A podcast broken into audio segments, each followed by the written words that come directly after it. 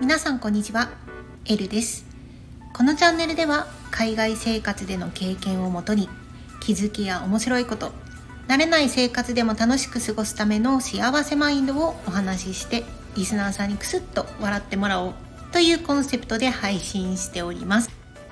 ということで今回は海外のバレンタインデー事情のお話をしたいなと思います、まあ、バレンタインと言ったら、まあね、女性がなんかお菓子とか作ったり、まあ、石碑のねあの美味しいチョコレートとか買って、まあ、家族とか好きな人とかにあのプレゼントをね渡したりっていうのが、まあ、日本の定番のバレンタインかなと思うんですが海外はですねあの男性が女性に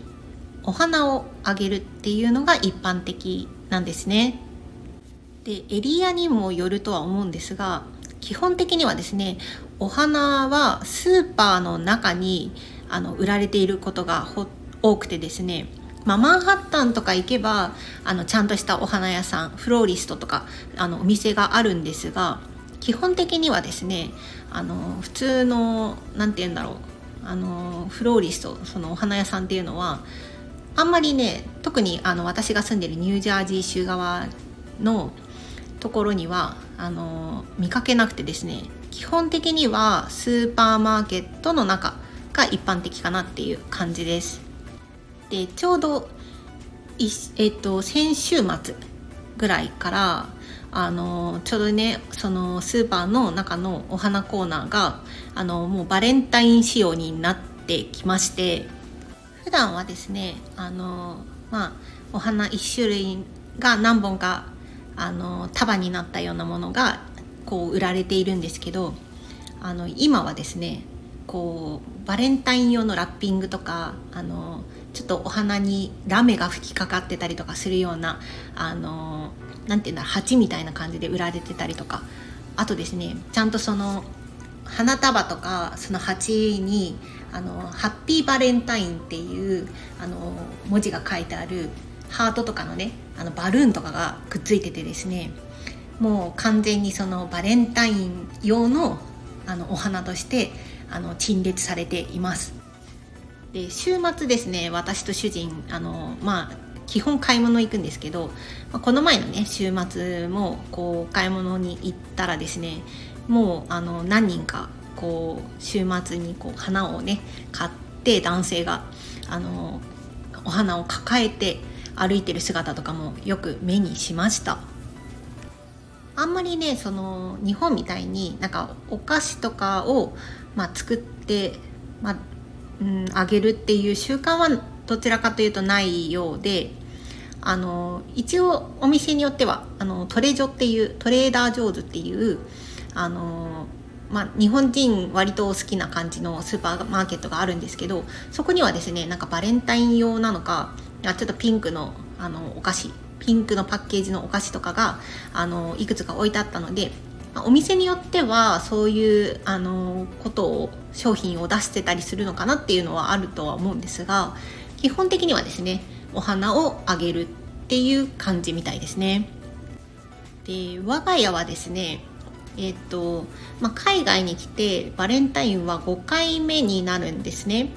で去年はちょうど私はまだあのアメリカに来る前で主人と別行動だったので特にバレンタインっていうのは何もしていないのでまあ基本的には4回目にはなるんですが、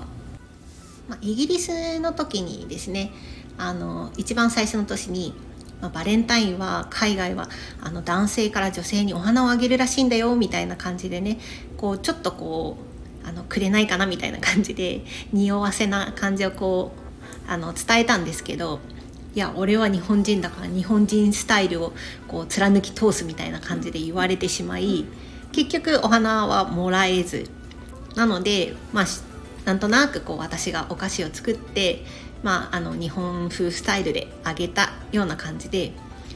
でイギリスの時はですね、まあ、3回とも確かねお菓子あげたのかな。結局主人からは何ももらえずっていう感じでした、まあ、そういうこともあって、まあ、今年はねあの特にもう何も言わないでおこうかなとかもうなんか期待するのはやめようなんて思っていたんですが、まあ、この前の週末に、まあ、どこのスーパーに行っても、まあ、バレンタイン用のあの花束がねいっぱい並んでたのでなんとなくねあのあいいなみんな花束もらえてみたいなこと言ったらですねあの今年は買ってあげるよみたいな感じで言われましてでですねあのバレンタイン当日にこう花束を渡すっていうのはあのまあどうやってもねちょっと主人の場合はあの仕事がねあの遅くて、まあ、家帰ってくるの9時10時とかだったりするので、まあ、あの当日は無理なので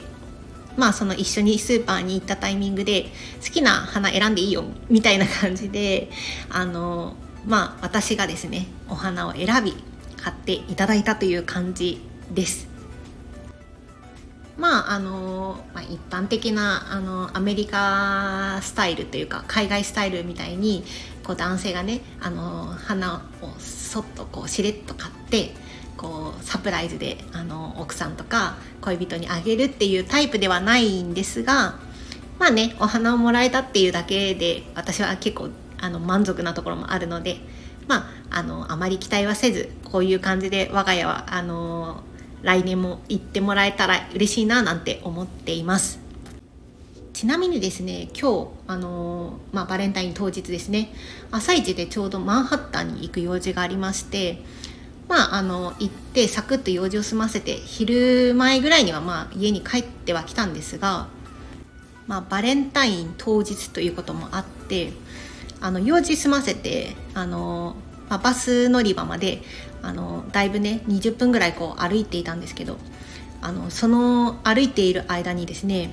男性があのお花の鉢をねでっかいのを抱えて歩いてたりとかいうのをね結構ちらちら見たんですよね。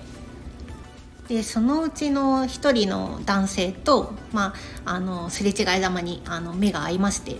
でその人にね「It could be yours」って言われたんですよ。あのあなたのかもよっていう感じであの声かけられてちょっとねはって笑ってあの、まあ、そのまま去っていった感じですがおそらくですねその人はあの配達員だったのかなって思って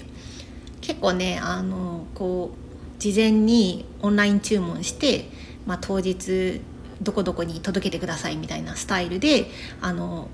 バレンタインのお花を届けるっていうスタイルもあるみたいですよ。それでうちの主人がイギリスで働いてた時に同じチームにあの女性があのいたみたいなんですがその方のご主人が毎年バレンタインの日にあの奥さんの会社、まあ、だから主人の会社ですよねにあのお花が届くようにあの注文して毎年バレンタインの日にお花が届いてたっていう話もあのちらっと主人から聞きました。まあね働いてるところに自分の主人からあのお花が届くってなんてロマンチックなんでしょうっていう感じかなとは思うんですが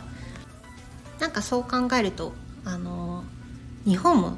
女性にあの逆バレンタインじゃないですけどホワイトデーにお返しするのもいいかもしれないですけどなんかバレンタインにサプライズで逆バレンタインするのってなんかちょっといいですよねってちょっとね個人的に思ってしまいました。ということで今回はですねやっとあの海外5年目にして